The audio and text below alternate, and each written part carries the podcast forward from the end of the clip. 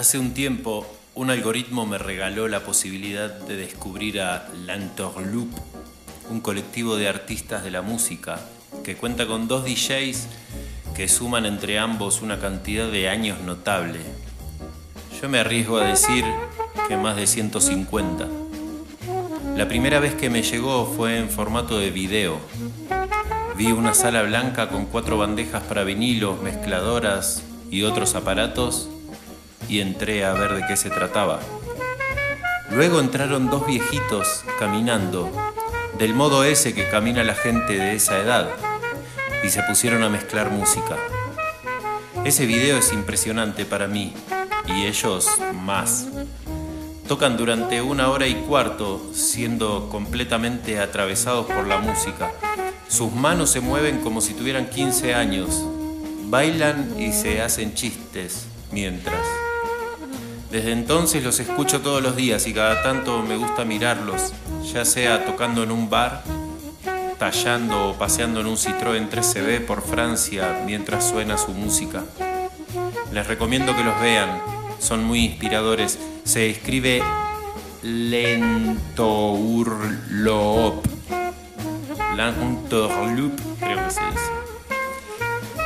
Viéndolos y pensando en la suerte que tienen de estar así de apasionados y de sentir en su cuerpo el bienestar que provoca estar haciendo lo que hay que hacer, me acordé de Slava Polyunin, un payaso ruso que admiro mucho y que en una entrevista que está publicada en el canal de YouTube de RT en español, dice que uno de sus grandes placeres es ver a sus compañeros de elenco más mayores ser como niños mientras trabajan y pensaba que eso mismo lo veo en gente que se dedica con alegría a la construcción, a la jardinería, a la cocina, a la administración. Se trata de estar haciendo lo propio y de tener un proyecto. Dictando talleres de teatro en centros de jubilados para la obra social PAMI o de jubiladas, que eran la gran mayoría. Pude ver muchas veces lo que le hace a la gente tener un proyecto que le entusiasme y en las reuniones de equipo de profesionales que trabajábamos en los centros era un tema recurrente. En los tratamientos de pacientes con diagnósticos de esos que asustan, también se tiene en cuenta el hecho de que un proyecto de esos que comprometen anímicamente a la persona puede traer de la mano mucho alivio y hasta la cura.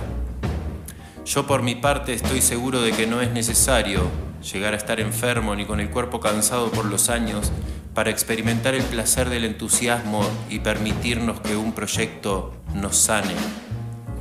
Proyectar y crear a partir de algo que nos entusiasme para vivir mejor. Y si es en equipo, dos veces mejor.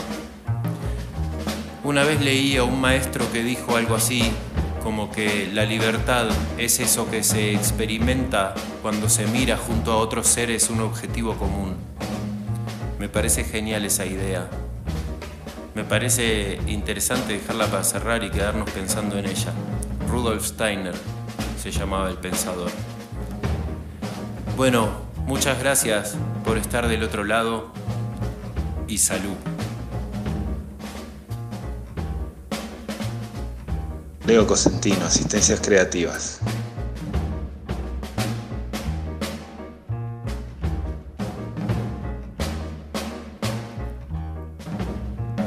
Gracias, Dave Brubeck, por tu música.